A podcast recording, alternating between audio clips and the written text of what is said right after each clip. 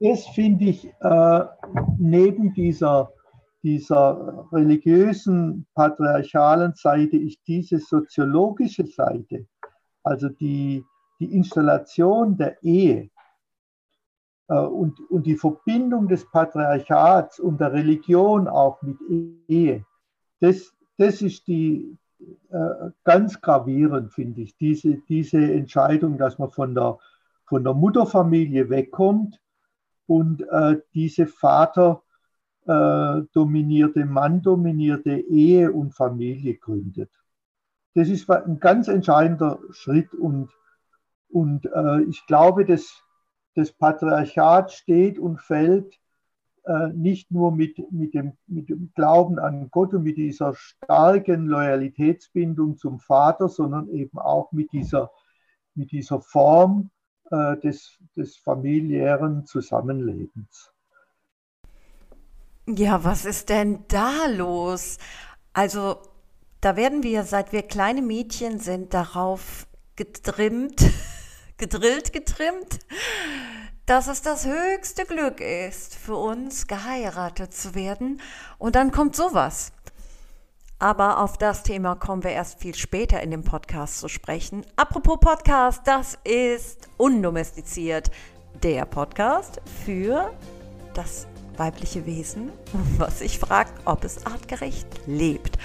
Von und mit Nadine Kulis.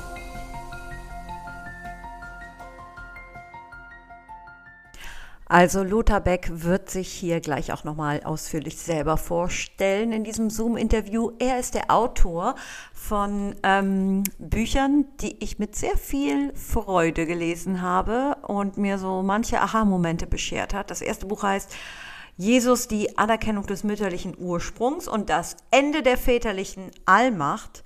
Und das andere Buch, da lese ich mal ganz kurz äh, ein paar Auszüge aus der Inhaltsangabe aus dem Buch die Weisheit der Mütter, heilsame Impulse aus dem Matriarchat.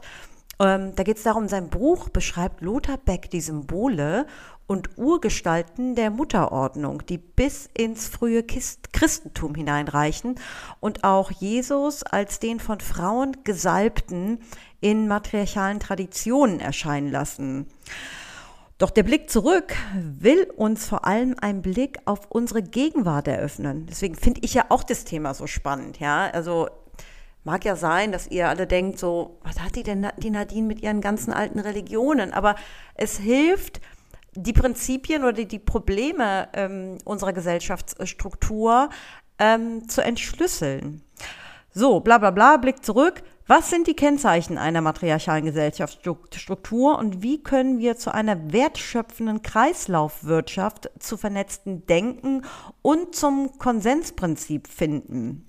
Dieses Buch ist ein leidenschaftliches Plädoyer für die mütterlichen Werte des Hegen und Pflegens und Nährens, für die Wiedergewinnung der Seinsmacht durch die Frau und für die Initiation des Mannes in die Gesetze des Lebens.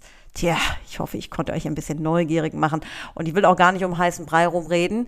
Es geht jetzt los mit dem Interview mit Lothar Beck.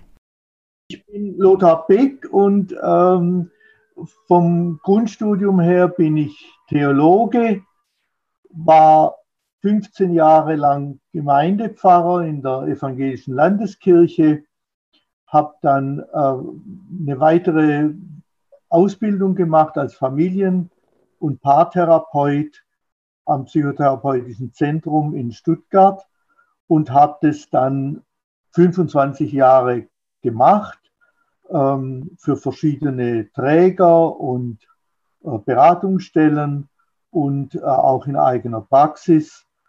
Ähm, und die letzten zehn Jahre etwa habe ich mich mit ähm, matriarchaler Kultur und mit Frauenliteratur äh, beschäftigt mit wissenschaftlichen Untersuchungen äh, prähistorischer ähm, Kulturen und äh, angeregt durch meine Frau, die, die eine Fortbildung gemacht hat als patriarchale, als, als mhm. äh, matriarchale Ritualleiterin. Das finde ich ja auch, das würde mich ja auch äh, sehr reizen, so eine Ausbildung zu machen. Aber in erster ja. Linie finde ich das super, dass sich auch mal ein Mann dafür so interessiert, weil wir haben ja irgendwie das Problem, dass es so ein riesiges Frauenthema ist und die Männer fast schon ein bisschen verärgert darauf reagieren und überhaupt nicht verstehen, dass, ähm, dass das sie im Endeffekt genauso betrifft und dass es für sie genauso ein, ein wichtiges Thema ist, oder?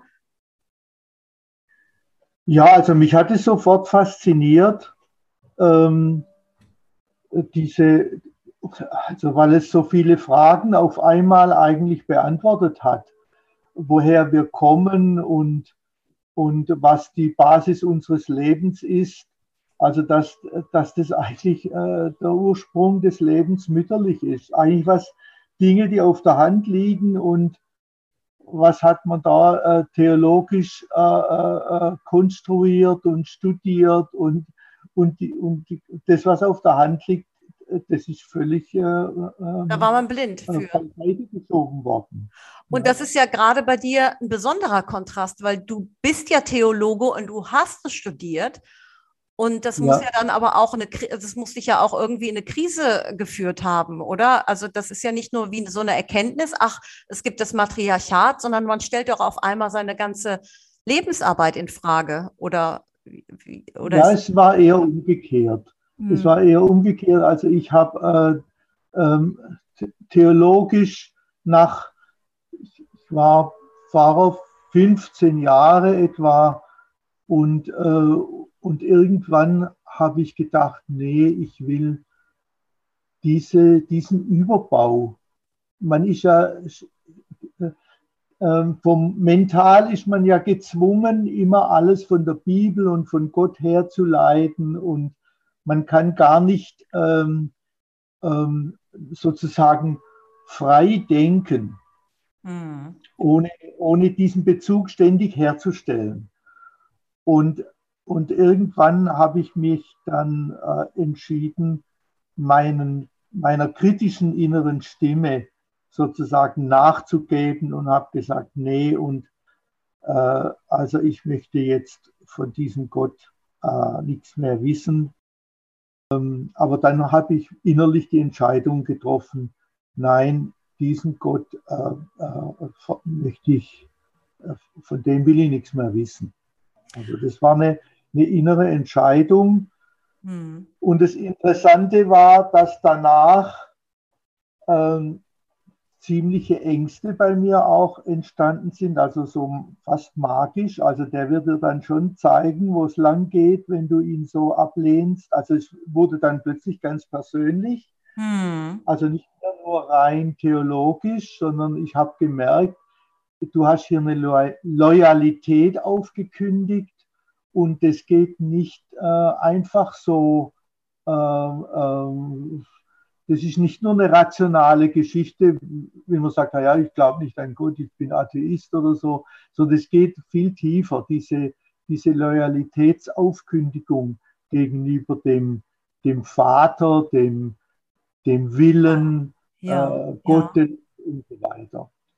Das bedeutet, und, äh, das selbst wenn der Verstand, selbst wenn der Verstand sagt, das, das fühlt sich nicht mehr richtig, also, äh, oder die Zellen im Körper, die sagen, es fühlt sich einfach nicht mehr richtig an, ich muss meiner eigenen Wahrheit folgen. Da würde man ja denken, ja. dass das eine Befreiung ist, aber stattdessen ja. ist es irgendwo noch so, dass, dass da ganz, ganz tief in der DNA noch was drin ist, was sagt, äh, dass, da, da ist ganz tief dieses, dieses, dieses patriarchale Gehorsam, den man da ja, bricht. Genau, das darfst du nicht. Mhm. Ja, genau, völlig mhm. richtig. Und diese Befreiung äh, war, glaube ich, wirklich Voraussetzung. Äh, und was erstaunlich ist, das, was, was mir danach geholfen hat, war das Bild, wo Mose da am brennenden Dornbusch steht und diese unbekannte Stimme äh, äh, äh hört, ähm, als er fragt, ja, wer, wer redet da mit mir, dann kriegt er die Antwort, ich bin. Mhm. Ja, der Ich Bin redet mit dir. Mhm. Und auf diesen unbekannten Ich Bin musst du dich einlassen.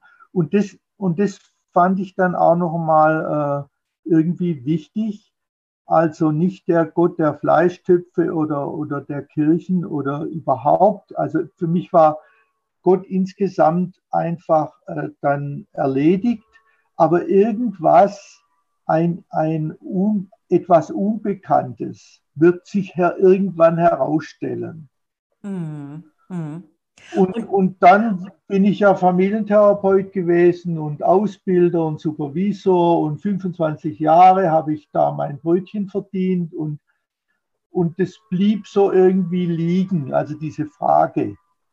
Ja. Und als die Susanne dann äh, dieses, diese, mich, äh, dass ich, als ich über die Susanne mit dieser matriarchalen Literatur bekannt wurde, da, da äh, war ich quasi schon offen und konnte direkt anknüpfen und und es war für mich schon. Ah, ich verstehe. Dann ist das diese, dieser Bezug oder dieses Kennenlernen von den matriarchalen Kulturen kam erst später, nach dem Bruch. Ja, also ja, ja, genau. Ach, genau, okay. genau. Und ich hatte sozusagen diese Loyalitätsfrage schon geklärt. Ach, ich bin okay. da nicht mehr in die mhm. gekommen.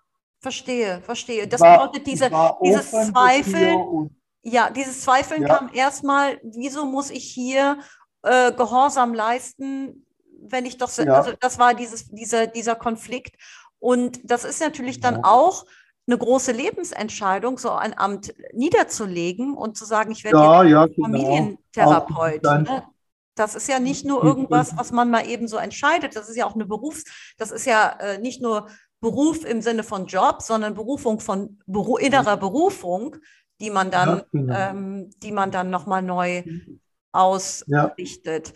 Und dann, ähm, und dann war das für dich so, als ob äh, sich da so ein Kreis schließt. Ja, und du siehst, okay, genau. rück, rückblickend macht es jetzt erst alles Sinn. Ja, ja genau, völlig richtig. Lothar, dadurch, dass wir nur eine Stunde so Zeit haben, würde ich gerne auch mal mit dir ähm, besprechen.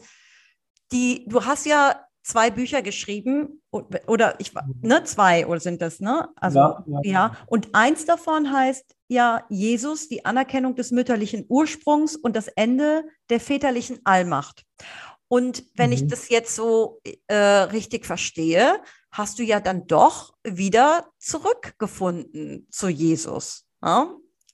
also das ist ja da erstmal dieser Schritt weg von der Kirche aber dann ja. auch über das Matriarchat eine neue Erkenntnis, dass alles, was wir, was uns die Kirche vielleicht glaubhaft hat machen wollen, doch unter diesen ganzen Schichten anders ist. Und wenn man das selber entdeckt, sieht man vielleicht nochmal Jesus mit neuen Augen. Ist das, habe ich das richtig interpretiert? Ja, also ich würde da schon einen Unterschied machen zwischen Jesus und Gott. Gott ist ja mehr die, die, die, das patriarchale Symbol äh, von Macht und, und auch Gesetz und so weiter. Und Jesus äh, ist eigentlich ein, ist ein Mensch zunächst mal und ein, äh, hat, hat eigentlich äh, eine ganz andere ähm, ähm, äh, eine ganz andere Botschaft. Mhm. Und, äh, und diese Botschaft ist, denke ich, eine matriarchale Botschaft, weil es die patriarchalen Grenzen äh, äh missbilligt, kritisiert. Ähm, er solidarisiert sich mit, mit den Opfern des Patriarchats, also mit den Missachteten, mit den mhm. Kranken, mit den äh, äh, ähm, unreligiösen Menschen und so weiter.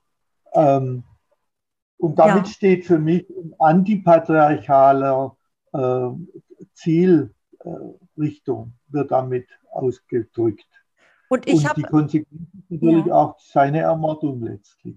Ja, ich hatte hier letzte Woche ein Interview mit der Gesche Wilz, das ist eine Archäologin, und die hat mir erzählt, dass im frühen Christentum es ähm, ganz viele Priesterinnen gab oder ganz viele Frauen, die ähm, das frühe Christentum ähm, verbreitet haben und gerade sich in dieses Christentum geflüchtet haben, weil das römische Patriarchat sie so stark unterdrückt hat. Und sie hat es schon fast so dargestellt, als ob das frühe Christentum so eine Art, ähm, ja, wie so eine Art Aufbruch für die Frauen war Ja, ich wir sind da aber nicht so mhm. näher drauf eingegangen. Ich habe gedacht, das ist eigentlich ein ganz, äh, ganz gut, dich mal zu fragen, ob du darüber etwas weißt ähm, oder wie du das siehst. Du hast dich ja jetzt viele Jahre damit beschäftigt.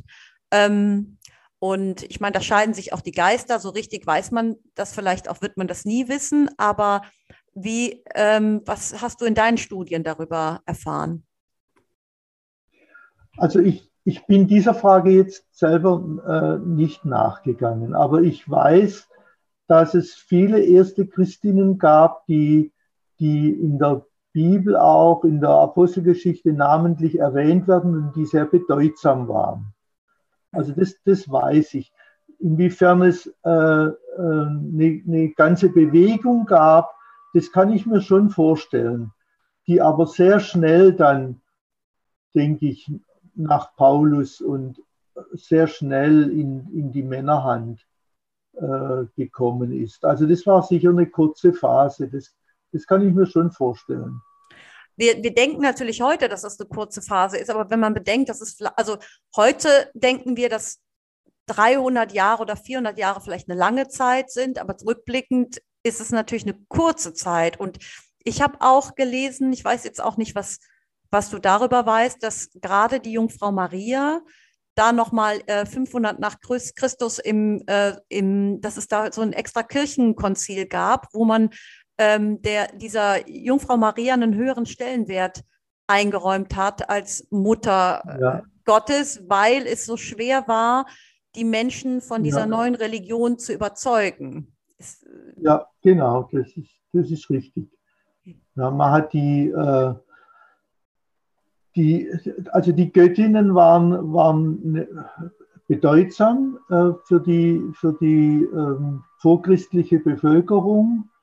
Ähm, es gab ja auch unwahrscheinlich viele Darstellungen von Müttern, von äh, Göttinnen und und, äh, und da hatte die neue Religion sozusagen nichts anzubieten. Und, ähm, und es stand im Kontrast zu diesen, zu diesen ähm, weiblich-mütterlichen Vorstellungen. Und da hat man dann sozusagen kirchenstrategisch dann äh, die, die Maria als Himmelskönigin und äh, Mutter Gottes äh, dann angeboten.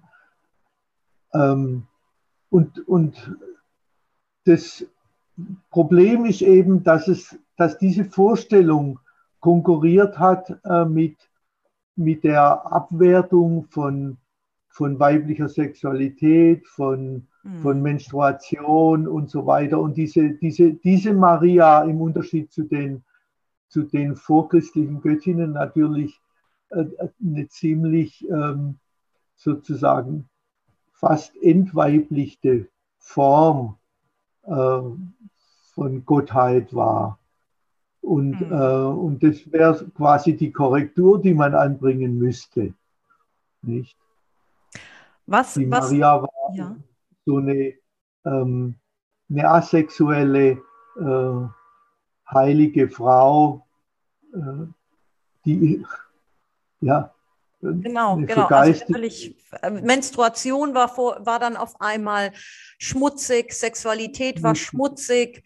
Ähm, die Frau, die predigt, war ja eine Prostituierte. Also man hat ja da wirklich alles verdreht. Und ähm, ja, genau. man weiß aber nicht, dass es verdreht wurde, weil es einfach nicht darüber gesprochen wird, dass es einmal anders war oder dass es da eine, genau. um, dass eine Umkehrung überhaupt stattgefunden hat. Und warum, oh. was, was ist, ich meine, ich hatte ja auch mit Claudia von Werlhoff äh, dieses Gespräch, aber wie würdest oh, okay. du es in, ja, das ist auch im, im äh, vor zwei Folgen war das ähm, äh, bei, bei mhm. uns im Podcast. Ähm, und sie hat ja da eine ganz klare Meinung zu, ja, worum es da geht. Und da scheiden sich auch die Geister, weil es natürlich schon auch sehr hart an die Wurzel geht. Ähm, wie ist denn, wie, wie, siehst du das? Warum, was ist die, was ist die, die Motivation, ähm, seine, seine, ja, ich sag mal, seine Geschlechtsgenossinnen, seine Schwestern, seine Mütter, seine Töchter so, ähm, ihnen so die Rechte abzusprechen oder ihnen so eine Daseinsberechtigung zu entziehen, Was ist die Motivation dahinter? Ich meine, das ist ja keine, kein Werk von einer einzelnen Person, sondern das entsteht ja aus so einer Geisteshaltung. Was denkst mhm. du, war, war, was sind da die Beweggründe? Wie konnte sowas oder wie kann so eine starke Umkehrung, wie konnte das passieren, die auch gegen, gegen die Natur ist?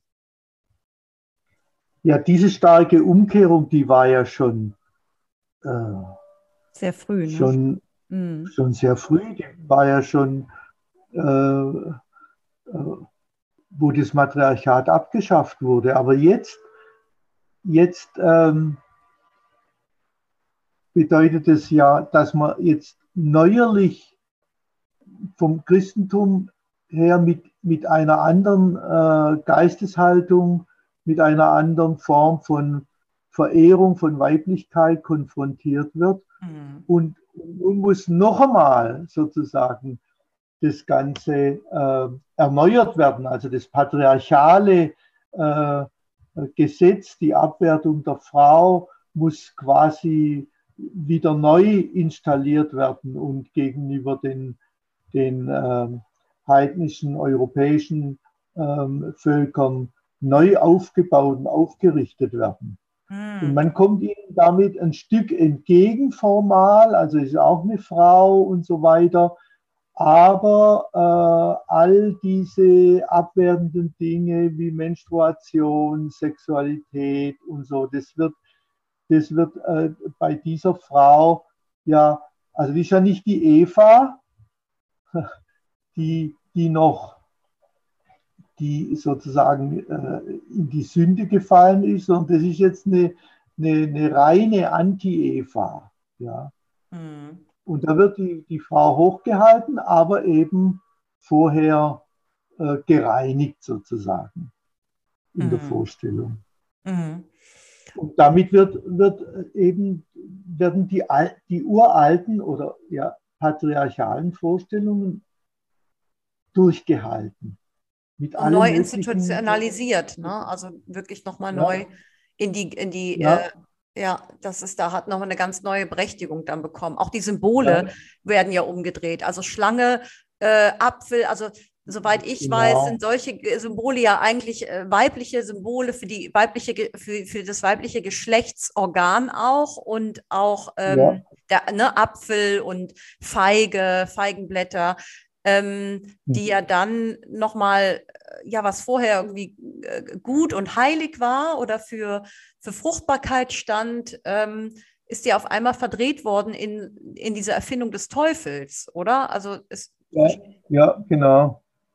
So ist auch. Also es gibt so zwei, im Theologischen redet man von Abrenunziation, also man versucht ähm, äh, jetzt zu vermitteln und man, man geht dann sozusagen quasi auf die Bedürfnisse auf der einen Seite ein, also es wäre sozusagen, man bietet eine weibliche Mutter an, aber äh, grenzt dann alles Böse, also patriarchal gesehen Böse, ähm, wieder aus.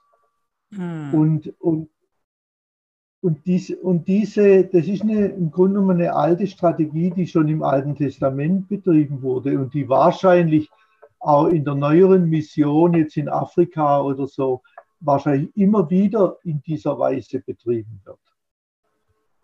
Diese Abwertung von Sexualität der Frau. Oder? Die Abwertung von Sexualität und, und, und, und, diese, und gleichzeitig bietet man aber etwas an, also eine Frau wird angeboten, sodass man religiös äh, den Switch leisten kann, äh, aber eben diese äh, besonderen weiblichen Aspekte, die, die werden quasi ähm, abgelehnt. Es wird ja, ja, es wird ja auch oft so dargestellt. Genau, und es wird ja oft so dargestellt, dass diese sexuell befreite Frau ja wild ist und dass sie ja den, dass sie den großen Untergang bringen würde und dass sie die Welt äh, quasi ins, in, in, in ein, ja, in, in große Sünde würden wir fallen. Wir können uns das ja gar nicht vorstellen. Also wenn ich Mythen lese von alten Göttinnenkulte, wo Sexualität auch gleichgesetzt wurde mit göttlicher Erfahrung, das, da, da, hat man ja gar keine Vorstellungskraft äh, von. Also da denkt man sich, das kann ja eigentlich gar nicht sein, ja, dass das so, ähm, weil das, das passt, das ist so das Gegenteil von diesem, äh, von dem, womit wir aufgewachsen sind, was ein, ein ja. guter gläubiger Mensch ist. Der hat seine, seine ganzen Gefühle gefälligst im Zaum zu halten. Ich meine, sieben Todsünden und so, das sind ja alles, es geht ja eigentlich darum, bloß alle seine Gefühle, die man hat, irgendwie zu unterdrücken. Oder äh, wie, ich meine, du mhm. als ehemaliger Theologe, ich versuche das ja immer so ein bisschen vereinfacht runterzubrechen, ja, weil es für mich ja auch neu ist. Ich habe damit ja eigentlich nicht so viel zu tun. Ich habe ja Kunst studiert und Modedesign. Mich interessiert es als Frau und als Mutter. Ähm, mhm. Und auch als Mensch, der sieht, dass sich hier gerade in der Gesellschaft ganz schön viel tut und wir uns auch irgendwo nach auch schon nach einem, nach etwas, nach einem vielleicht Glaubenssystem sehnen, was, äh, was uns wieder Halt gibt. Aber ja. ähm, ähm, deswegen muss ich solche vereinfachten Fragen stellen, ja. Ähm, ist das, äh, äh, das, sehe ich das falsch? Also ist das wirklich etwas, was, äh, warum wurde das ich weiß, jetzt, hat, jetzt, jetzt habe ich selber den Faden verloren, ja. Also das ähm, Thema äh, Sexualität, gibt es da wirklich, ähm, ist das wirklich so, dass das äh, so stark abgewertet worden ist in der Religion, um einfach mehr Kontrolle zu halten über seine, über seine Gemeinde, über seine Schäfchen? Was ist der Sinn und Zweck davon gewesen? Das ist eine gute Frage. Äh, da gibt es sicher mehrere Antworten, was da der Sinn und Zweck ist. Also ich denke, ähm, dass, also ich denke jetzt zum Beispiel an Sigmund Freud, der dann von Sublimierung spricht und, und ähm, ich denke, dass Gewalt, Gewalt äh, und Gewaltverherrlichung hm. äh, und Leistung und Leistungsverherrlichung und, und, und äh, dass diese Dinge sozusagen als Ersatzreligion groß gemacht werden. Und dies, das sind die Dinge, die im Patriarchat wichtig sind. Das und wenn Sexualität und Weiblich, wenn Sexualität und Weiblichkeit äh, hochgehalten werden und Mütterlichkeit, dann in dem Moment schwindet äh, die Bereitschaft für den Herrn zu kämpfen und, äh, und, und, und, Leistungsbereitschaft und, und Askese und äh, Kreuzzüge und, und solche Dinge, die, die, die, die blühen ja erst auf, wenn diese andere Seite äh, unterdrückt wird. Also das ist, da sehe ich eine Dynamik. Sehr interessant, sehr interessant. Ähm, ich würde gerne noch mal ganz, Patri ja. Ich glaube, dass das Patriarchat ganz stark auf diese, auf diese Werte, also Gehorsam, ja. Kampf gegen Feind, Ideologisierung, äh, Strafe für, für Ungläubige und Übeltäter und, und, und, und, und, und dass das mit dem sicher zusammenhängt, mit Unterdrückung von Weiblichkeit und Mütterlichkeit. Mm, mm. Ich, äh, und Sexualität allgemein auch die des Mannes. Vielleicht hat das auch was damit zu tun, weil man, du, du sprichst ja später auch über die Erfindung der Kernfamilie oder die Belastung der Kernfamilie. Und ja. dieses Vater-Mutter-Kind-Prinzip oder dass das Kind einer Mutter gehört und einem Vater funktioniert natürlich nur, wenn man weiß, die Frau lebt keusch und ist mir treu. Ja, also da ist natürlich auch ja. ein Zusammenhang. Ähm, und ich finde es sehr spannend, dass du, das ist zwar nicht so das Thema bei, im Buch Jesus, aber ich glaube, in einem anderen Zusammenhang hast du davon gesagt, was für eine große Belastung die Kernfamilie für die, für die Frau eigentlich bedeutet. Und das, also das finde ich so bahnbrechend, weil es wird ja heute überhaupt nicht hinterfragt, weil wird, uns wird schon erklärt, dass seit der Steinzeit die Frau alleine mit dem Kind in der Höhle sitzt und darauf wartet, dass der Mann mit dem Fleischstück zurückkommt und als Belohnung dafür erhält er dann Sex. Also ich meine, das ist mittlerweile ja widerlegt, aber dass es ja. etwas anderes gibt als eine Kernfamilie, das ist ja überhaupt nicht in unseren Köpfen. Und natürlich ist es eine große mhm. Belastung, wenn jede Frau alleine isoliert mit ihren Kindern zu Hause sitzt und heute noch mehr als je ja. zuvor. Ähm, genau. Vielleicht könntest also, du noch ein bisschen was dazu sagen. Das finde ich äh, neben dieser, dieser religiösen, patriarchalen Seite, ist diese soziologische Seite, also die, die Installation der Ehe äh, und, und die Verbindung des Patriarchats und der Religion auch mit Ehe, das, das ist die äh, ganz gravierend, finde ich, diese, diese Entscheidung, dass man von der, von der Mutterfamilie wegkommt und äh, diese Vater äh, dominierte, Mann dominierte Ehe und Familie gründet. Das ist ein ganz entscheidender Schritt und, und äh, ich glaube, dass das Patriarchat steht und fällt äh, nicht nur mit, mit, dem, mit dem Glauben an Gott und mit dieser starken Loyalitätsbindung zum Vater, sondern eben auch mit dieser, mit dieser Form äh, des, des familiären Zusammenlebens. Ähm, ich habe jetzt erst letzte Woche einen ganz tollen Film gesehen, also im Fernsehen über, über die Jäger und Sammler der, der Altsteinzeit.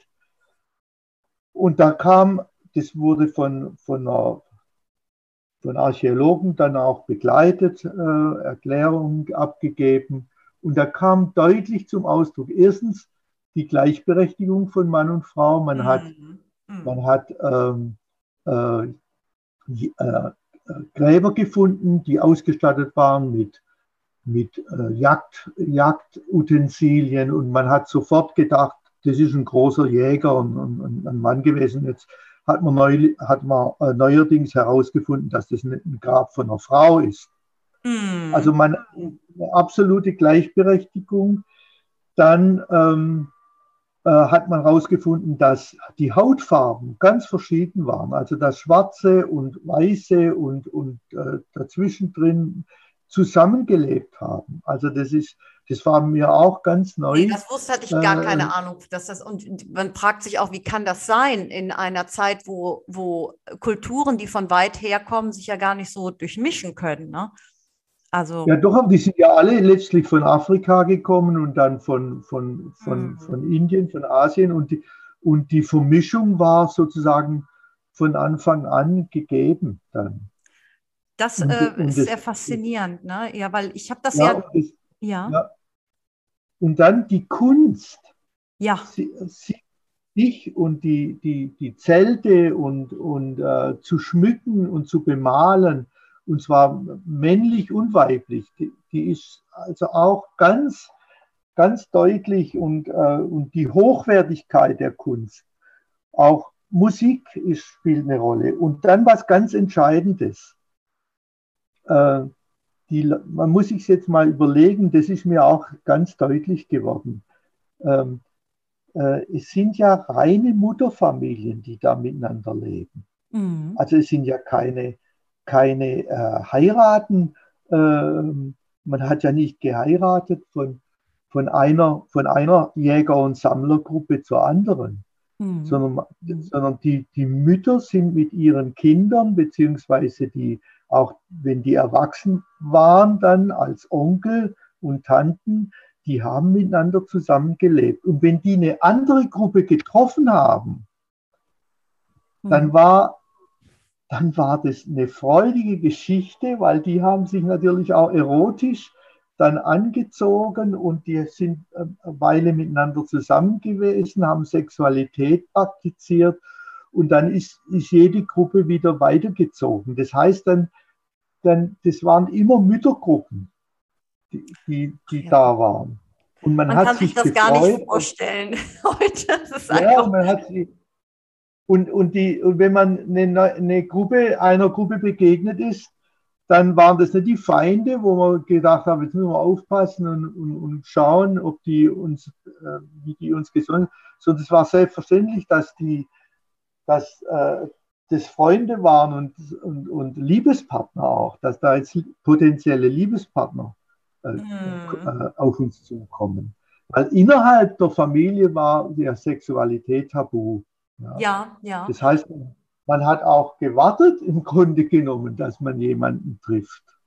Und ich habe immer gedacht, man hat, also da hätten unterschiedliche Mütterclans auch parallel nebeneinander auch hergelebt oder so, dass man irgend, dass da verschiedene, also wie bei dem. Ja, das in der, ja. Sess, in der Sesshaftigkeit dann schon. Ja. Also ich glaube, dieses Modell wurde dann in die Sesshaftigkeit dann mit der Agrarkultivierung äh, äh, übernommen und dann hat in, an einem Ort mehrere Mutterclans gelebt und die haben dann, wie es die, die Heilige Abendrot ja auch beschreibt, dann äh, äh, auch wechselseitig Beziehungen gehabt.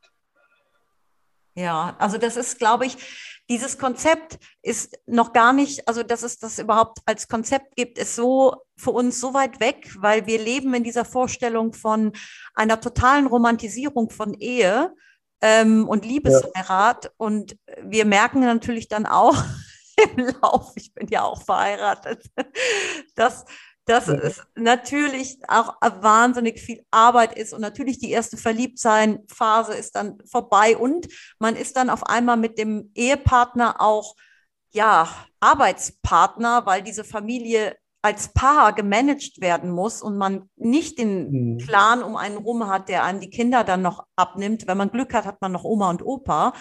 Aber dass die da in einer großen Gemeinschaft aufwachsen, die Kinder, und da so ein bisschen ja nebenher mit groß werden, auch unbeschwert, das ist ja heute überhaupt nicht mehr gegeben, weil die sind ja, ja unter einer ständigen Begluckung von Mama und Papa, äh, sind die ja dann irgendwie auch ihrem Schicksal geweiht ähm, und haben ja, ja schon. Auch, und, ja. und auch die Strapazen, die zwischen Mama und Papa dann sind.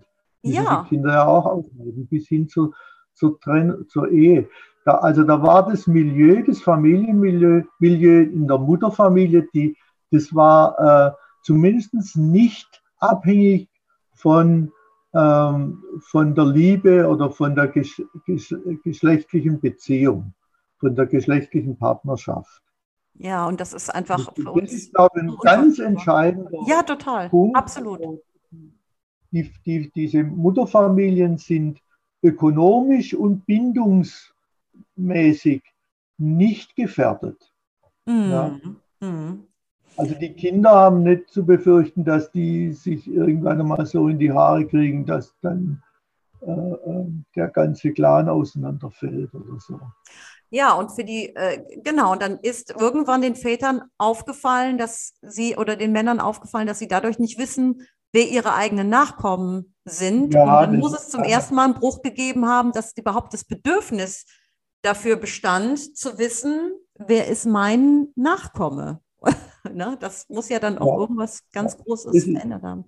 Ja, ja ähm, das ist, glaube ich, schon auf der Ebene der Familienbildung ein ganz entscheidender Schritt, dass die Männer gesagt haben, wir, wir wollen jetzt nicht mehr äh, einfach so, äh, wenn wir jemanden treffen, dann Sexualität auf Zeit oder so und dann, dann wieder zurück, sondern wir wollen jetzt unsere, so wie wir unsere Äcker haben, so wollen wir auch jetzt Frauen haben. Und da kommen ja diese diese Mythen von, von Raub der Sabinerinnen und mhm. also dass die Frauen geraubt wurden mhm. und das in, und ins, in die, die Väterfamilie ein, äh, eingeheiratet oder dass sie da integriert wurden. Und, und ihren eigentlichen Familien und ihren Familienhintergrund eigentlich verlassen müssen. Ja. ja. Was ich ja immer interessant finde, ist, wie erotisierend das auch immer dargestellt wird, dieser Raub von Frauen und Vergewaltigung von Frauen in der Mythologie. Ja. Also auch, wenn man überlegt, Europa ist ja auch eine geraubte Göttin, ja, und im Endeffekt sind die alle geraubt worden und vergewaltigt worden und damit sind dann neue Götter entstanden oder so. Und dann denke ich mir ja, manchmal, ja. ey, dass da eigentlich gar keiner richtig drüber spricht, worum es hier eigentlich geht. Ja, das sind junge Mädchen, die haben dann auf einer Blumenwiese gespielt da kommt der Stier aus dem Meer, schnappt sich das Mädchen und äh, verschwindet. Ja. ja, und so. Und es wird dann natürlich in der Kunst ach, so als, ja, da ist diese, äh, da ist dieser breite Stiernacken und da ist dieses wollüstige, ja. fantastische Mädchen, regelt sich auf dem Stier herum und wundert sich noch schnell, ja, ja. wie geschieht. Und das wird über, also das wird, so, das wird überhaupt nicht hinterfragt. Ja, wird überhaupt nicht hinterfragt. Aber ähm, ich will noch eine Sache, würde ich gerne, oder vielleicht noch zwei, drei Sachen. Aber was mich irgendwie, woran ich in dem Buch hängen geblieben bin, ja, ist ähm, die Wochentage. Ja, ich habe mhm. mir noch gar keine Gedanken, also äh, wie über viele Dinge habe ich mir ähm, noch keine Gedanken gemacht, dass jeder einzelne unserer Wochentage mit einem Gott verknüpft ist, also ich meine, das mhm. mit Freitag und der Göttin Freier und die, dass das ein weibliches Prinzip ist und dass wir freitags Fisch essen, all solche Sachen, von denen wusste ich noch.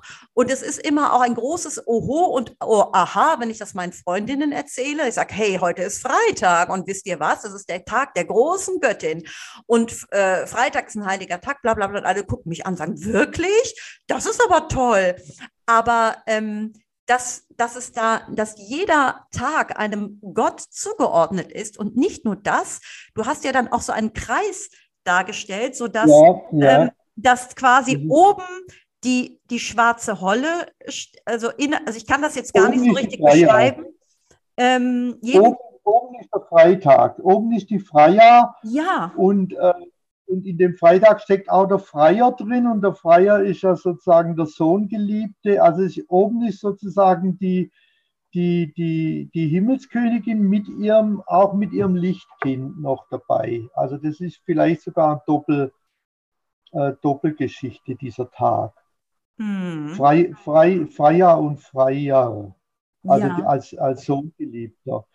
Und dann, und dann geht es ja, ähm, und dann kommt der Samstag und an dem ist mir eigentlich, der Samstag war für mich die mhm. interpretatorische, der springende Punkt sozusagen.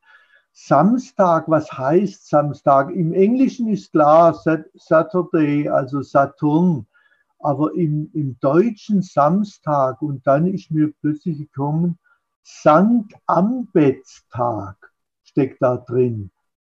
Mhm. S, Sankt und dann Am, am Amstag, am Bettstag. Und dann habe ich im Ungarischen zufällig gelesen, dass dieser Samstag Sombat heißt. Sombat und, und, äh, und zwar mit SZ geschrieben und SZ heißt Sankt, also Send. Und mhm. Ombat heißt Ambet. Mhm. Also der Samstag heißt Sombat, Sankt Ambet. Und, äh, und da ist mir deutlich, das hat was mit, mit dieser Urmutter, äh, mit der Ambet zu tun. Und dann habe ich wir ganz kurz, ganz kurz nochmal sagen, weil das ist jetzt auch, das geht schon in die Tiefe. Wir müssen sagen, es gibt diese, diese Dreifaltigkeit im Sinne von Ambet, Borbet und Wilbet. Wilbet. Ja. Ja. Und nochmal ganz kurz zur Dreifaltigkeit. Diese drei Göttinnen, die haben auch hunderte von anderen Namen. Ja, also die, die, das kommt ja. Ja, ja, ja, genau. Ja. Aber es geht am Ende um die schwarze, die rote und die, um die weiße Göttin. Ja, und zwar bezogen auf die Gebärmutter und auf den Mond. Ja, ja. Ja, das, ist, das sind die drei, die ursprünglich diese tanzenden Jungfrauen sind, also zunehmende Gebärmutter hoch, äh, durchblutete Gebärmutter mit Eisprung und dann die schwarze, die, die, äh, ähm, die Schleimhaut ausstößt und das unbefruchtete Ei wieder ausstößt.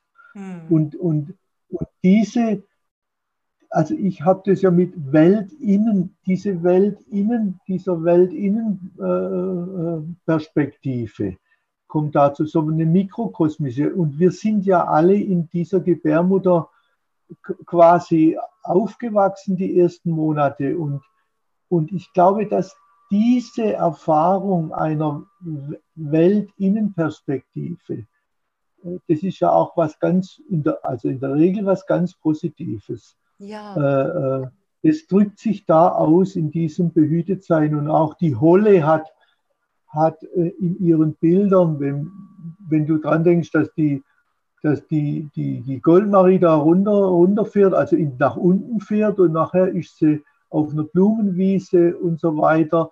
Das heißt, da ist sie in einer Welt, in einer schönen, mit unserer Fantasie einfach schön ausgemalten Welt. Und wenn sie da die, die Betten schüttelt, das ist eigentlich alles unten, dann schneit es auf der Welt. Also das oben und unten ist, ist völlig äh, ähm, äh, äh, austauschbar. Also das ist, es gibt kein Oben und Unten. und, und in der Gebärmutter stelle ich mir das auch so vor, dass da gibt es kein Oben und Unten. Da ist einfach die Welt äh, rund und unsere ganzen Sehnsüchte, denke ich, kommen auch, werden von dieser Erfahrung gespeist. Man muss auch dazu sagen, weil für viele ist das, ich, ich merke das auch immer wieder, wenn ich da, davon rede, dann guckt man ein, der wird einem schon mit großen Augen angeguckt.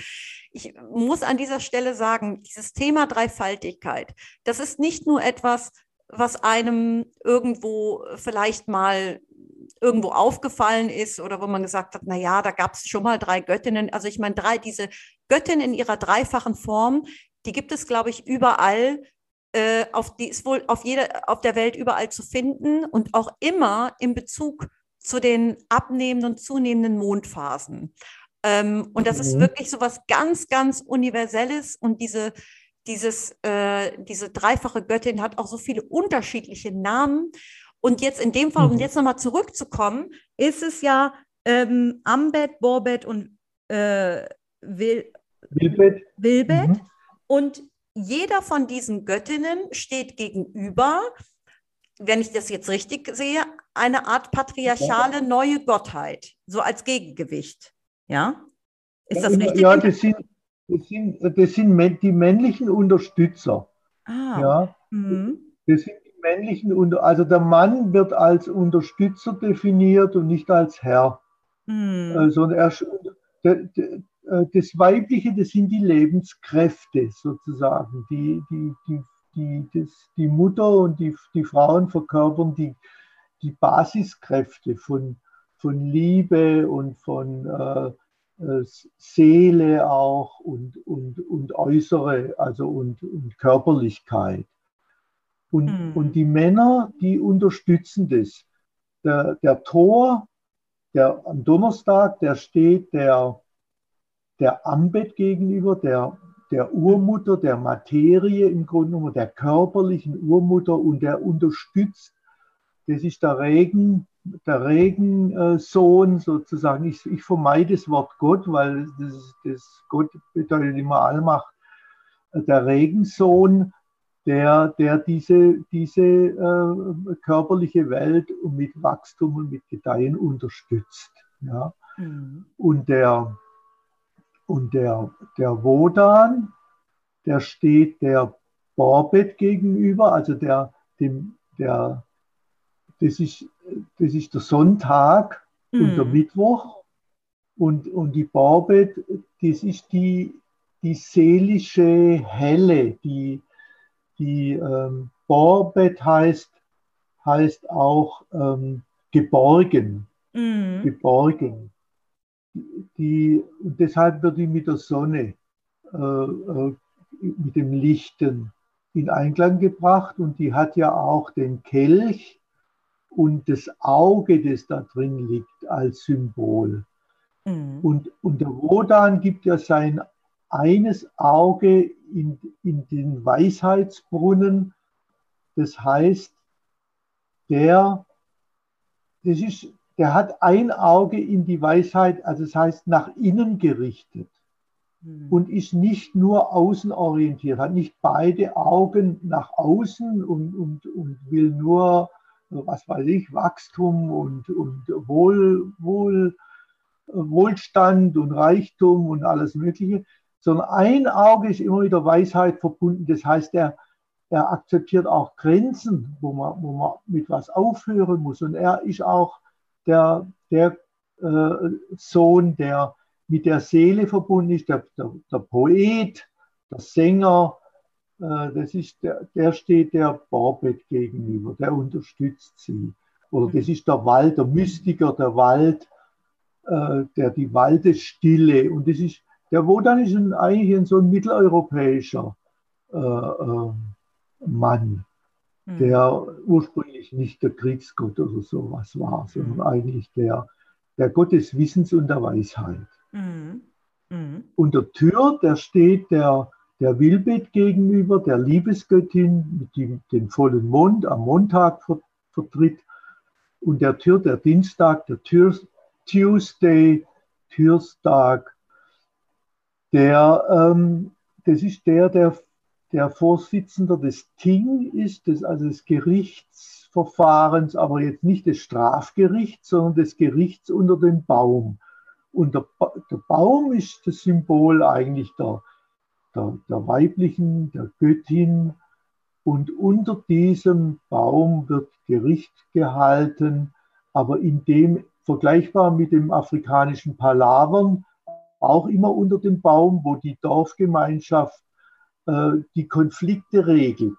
Hm. Also nicht Täter bestraft, sondern schaut, dass Ausgleich, das Shalom, also äh, sozusagen der Friedenszustand wiederhergestellt wird. Denn der Friedenszustand wird zerstört, wenn einer, äh, äh, also die Gemeinschaft wird zerstört, wenn einer umgebracht oder bestraft, hinter Gittern gebracht wird und so. Das ist eigentlich nicht das ursprüngliche materiale Rechtsverständnis, mhm. sondern geht um Vermittlung und um äh, Wiedergutmachung. Ähm, ja. Mhm. Und ja, so das, das Ganze im Kreis. Das habe mhm. ich zum ersten Mal so in dieser Form, äh, diese Gegenüberstellung gesehen. Und ich, mir war das auch noch gar nicht äh, bewusst, welche, ja, inwiefern diese, ähm, welche Symbolik dort diese, äh, die Götter haben, Tor, Wodan und mhm. Tür. Weil für mich waren mhm. das immer Kriegsgötter. ja, ja, ja. Die das irgendwie, das ist, hat das gar nicht so richtig hinterfragt. Ich muss auch sagen, jetzt so intensiv habe ich mich jetzt auch nicht mit jedem einzelnen Gott beschäftigt, ne? aber ja. ähm, das ist schon äh, sehr interessant, da so die Zusammenhänge zu sehen. Und, ähm, ja, so wie die, so wie die, die Frau oder die, die, die, die Göttin Maria entweiblicht wird, sage ich mal so, so wird, werden die, diese unterstützenden äh, Muttersöhne eigentlich äh, ähm, gewalttätig und listig und äh, furchtbar. Gell? Ach so, gemacht. das bedeutet, die sind natürlich auch einer Entwicklung unterzogen im Laufe ja, der, der, der Mythologie. Ja, der, der germanische Wodan, das ist ein, ein, ein, ein Leichenflatterer und ein furchtbarer. Ja. Aber der, der matriarchale, also für mich sind alle diese mythischen Gestalten letztlich zurückzuführen auf matriarchale Gestalten. Ja, ja. Weil im Mythos, die, das Patriarchat hat nichts erfunden, keinen neuen Gott erfunden, sondern die haben nur, die, nur umgedeutet. Ja. Ver, ver, äh, zugedichtet, weggenommen. Ist ja so. viel einfacher, Weil, dann auch da, die Leute äh, weiter an, ans Glauben ja. zu halten, als etwas komplett genau. Neues zu installieren. Ne? Das ist ja ganz klar. Genau. Das ist, die Kontinuität wird scheinbar gewahrt, mhm. ja, mhm. Und, aber die Inhalte werden total äh, auf den Kopf gestellt.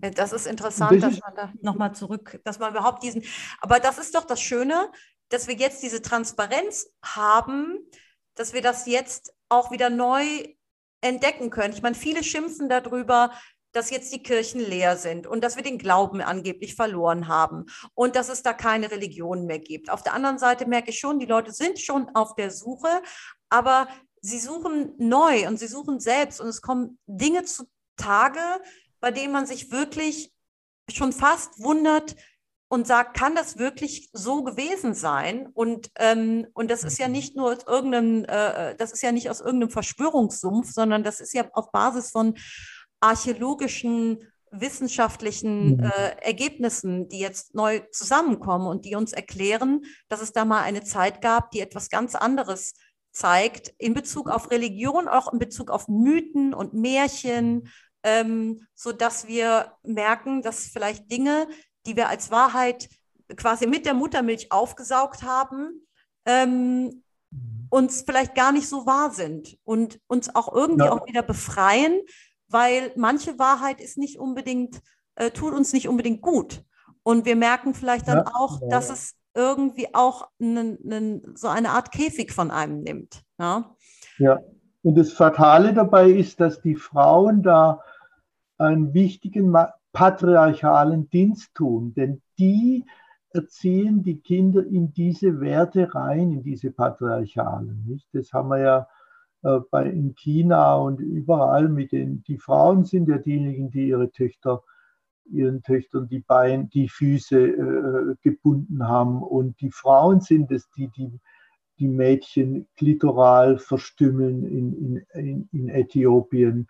Also die Frauen müssen sozusagen diese Geschichte durch, durchführen äh, aus Angst, weil sonst bekommst du keinen Mann. Sonst, ja, sonst ja, äh, ja. Und, du allein. Also das und heißt, sie die selbst Frauen, auch und sie selber auch werden als Mütter ganz anders äh, gewertschätzt, wenn sie Söhne an die Welt auf die Welt setzen. Sie ja, haben einfach noch mal, also sie, sie selber stehen noch mal anders da. Ähm, es ist wirklich, sie sind im Endeffekt auch Opfer. Ja, sie wissen es ja, nicht anders. Ja. Sie denken ja auch, sie tun ihren Kindern etwas Gutes, weil ja. sie die Kinder auf diese, auf diese Gesellschaft ja vorbereiten wollen, weil sie es auch nicht anders kennen. Die Alternative ist ja überhaupt nicht klar. Und es ist auch klar, dass äh, wir in, in diesem System leben und es ist fast, selbst für moderne Menschen, fast unmöglich, aus diesem System so auszubrechen. Ich kann, genau. selbst wenn ich das jetzt morgen entscheide und sage, also jetzt reicht es mir mit dem Patriarchat, wo kriege ich denn meinen Mutterclan her? Ja, da muss ja irgendwo, ja, ja, nee, das ist ja nicht so einfach. Also das erste ist die Erkenntnis und das zweite ist dann zu gucken, ja, was ich, ich kann ja nur darüber reden und hoffen, dass sich dadurch irgendwas bewegt oder dass Menschen anfangen, sich neu ja, äh, zu hinterfragen. Ja. Ja, und die Mädchen unterstützen, ja, ihr könnt Kinder haben, auch ohne dass ihr heiratet. Und ihr könnt Sexualität haben, auch ohne dass ihr heiratet. Ja, ja, und aber, das ist, es ist wirklich. Das geht nur im Grunde genommen. Hm? Und das ist in diesem System immer noch nicht einfach, obwohl wir ja. sehr viele, Fre also im Gegensatz zu vielen anderen Ländern genießen Frauen der Freiheiten. Auf der anderen Seite ähm, kommt diese Freiheit mit einem hohen Preis. Und der bedeutet ja, halt auch Leistung. Ne? Ja, ja, genau. Also das ist schon, schon traurig, äh, äh, wie, wie eingesperrt und eingezwungen man, obwohl man vielleicht schon ganz in Gedanken schon wo ganz anders ist, aber, aber mit der Umsetzung, das ist das ist, da, da, da, das ist noch eine, eine, eine Jahrzehnte oder Jahrhunderte Aufgabe. Deswegen ganz kurz auch noch, noch, noch eine Frage. Deine Frau hat ja diese Ausbildung gemacht und sie führt diese Rituale durch. Die sind ja offensichtlich stark auch an Frauen ausgerichtet. Wie wird das hm. angenommen oder wie wurde das angenommen? Ich weiß ja nicht, ob sie das noch weitermacht oder ob was da aus. Ja, jetzt weniger, ja, ja. Aber so in der Nachbarschaft, da ist noch eine andere Frau und, und ab und zu äh, machen die dann so ein Ritual zu Ostara oder, oder äh, sonstige äh, äh, Jahreszeitenfeste. Und eine Freundin am Bodensee, ähm, äh, die Lieselotte, die, die führt Regel, mit der hat sie es zusammen auch immer gemacht und die führt bis heute diese Rituale durch mit Gruppen und die kommen sehr gut an. Bloß die Fahrt dahin war immer zu, ist jetzt so langsam zu. ja, also ich äh, will das noch abschließend sagen, weil heute, an diesem Tag, wo wir das Interview führen, ist ja Mitsommernacht. Mitsommer. Ne? Ja, und ja. Ähm, wir fahren nämlich heute auch zu einem alten Matronentempel. Wir wissen noch gar nicht, was wir da für ein Ritual. Wir, ich habe von Ritualen gar keine Ahnung. Wir wissen nur, dass wir da heute Abend noch hinfahren. ähm, im Westen, gell? Diese drei Matronen. Ja, oder? die drei Matronen, die sind ja hier in Köln. Ja, die haben wir auch mal. Die sind ja auch, das ist ja auch wieder Dreifaltigkeit als Thema, ne? Ja, genau. Ja, und äh, in, in Köln und Mutter, Umgebung, Tochter, Großmutter. Ja, Mutter, Tochter, Großmutter. In Köln kennt die eigentlich auch so gut wie gar keiner, obwohl dieser Matronenkult hier bei den alten Ubiern hier in Köln, das ist ja der alte germanische ja, genau. Volksstamm, das waren die ultimativen populären Göttinnen. Es gibt fast also 700 Weihesteine für die Matronen. Also ja. es muss eine Zeit gegeben haben hier in Köln und ja. Umgebung. Da waren die Matronen allgegenwärtig, ja, auch etwas, was, was wirklich äh, so gut wie keiner weiß, ja. Und ich denke mir manchmal, Ach, es gibt ähm, noch ganz kurz am Rande hier in Köln das römisch-germanische Museum. Das wird aber gerade Aha. umgebaut und deswegen ist das temporär mitten in die Innenstadt gezogen und gerade an einem mhm. Ort, äh, das ist der Neumarkt in Köln, der total stark frequentiert ist. Da steht irgendwo im Schaufenster stehen diese Matronen. Und immer wenn ich daran Aha. vorbeilaufe, denke ich immer, ach Mädels, wenn ihr wüsstet, ich würde euch so gerne da mal ein Blümchen oder ein paar Früchte hinlegen. Darf ich? Ja, ja, genau. denk mal, ich darf euch leider da nichts hinlegen, aber ich denke mir, was denken die wohl, wenn die die ganzen gehetzten Leute sehen, die durch die Stadt rennen zu Primark, zu der Meierschen Buchhandlung und zu H&N und zu Sarah, ja. rennen alle hin und her und da draußen stehen die Matronen und gucken sich das alles ja. an und denken sich wahrscheinlich. Was ist denn hier passiert? Ja, aber ähm, und aber naja, aber ich also, habe. Was du da, was du da sagst, nochmal ganz kurz, diese drei, Dreifaltigkeit, wie häufig die vorkommt. Also das mit den drei Matronen, das, das, tut, das ist eine Dreifaltigkeit, die, die, ähm, die diese, diese Ahninenreihe, also den Ahnenbaum quasi darstellt. Ja. Also ja. Mutter, Tochter, Großmutter und in, unendlich nach vorne und nach hinten. Das ist ja. der Ahnenbaum. Ja. Das ist die Dreifaltigkeit.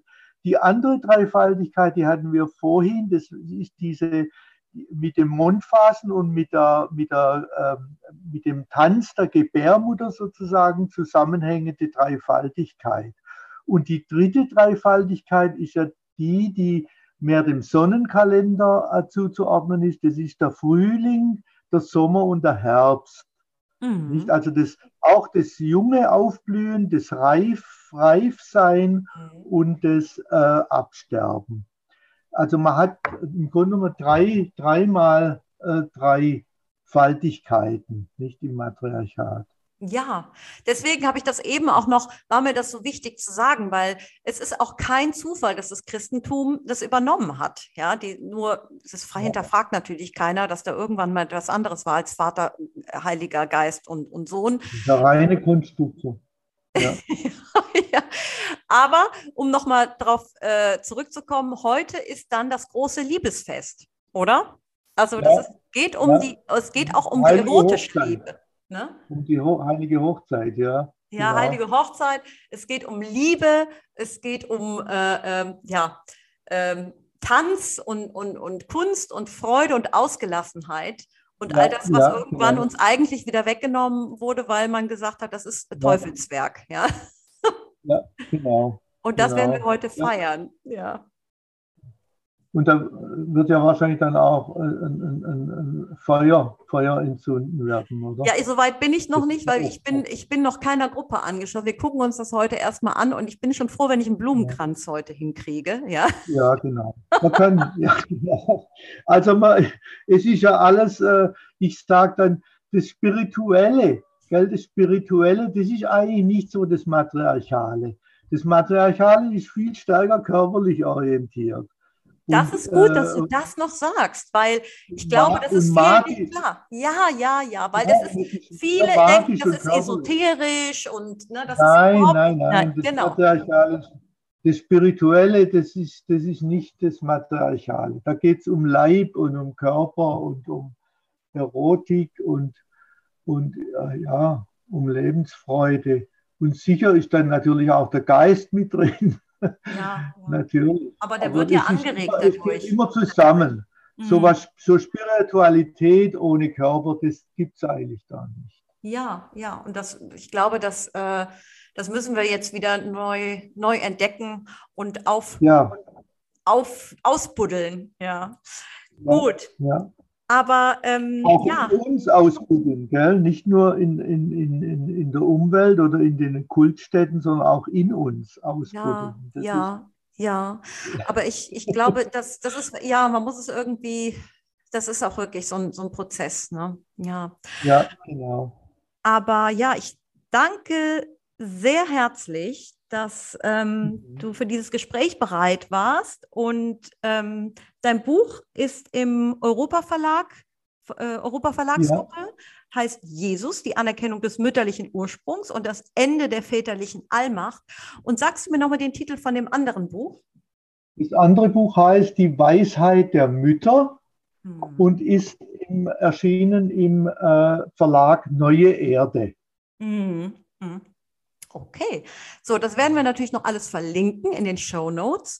Und jetzt bedanke ich mich erstmal recht herzlich, Lothar, dass du heute mein Interviewgast warst. Danke dir für die Fragen und für das lebendige Gespräch. Und einen schönen Tag. Tschüss. Ja auch. Danke. Tschüss. So, und wir haben jetzt, fällt mir auf, ähm, so viele unterschiedliche Themen gestriffen. Ähm, aber das soll ja auch eine Inspiration sein für euch. Ihr könnt ja selber auch noch weiter recherchieren oder dem Thema nachgehen. Ähm, ich kann jedenfalls nur sagen, diese Mitsommernacht, die war wirklich magisch. Ja, allein dieser Sonnenuntergang und da diese Atmosphäre auf diesem Tempel. Ähm, wir sind da mit der Intention hingegangen, äh, uns da mit neuen Energien, göttlichen Energien äh, speisen zu lassen.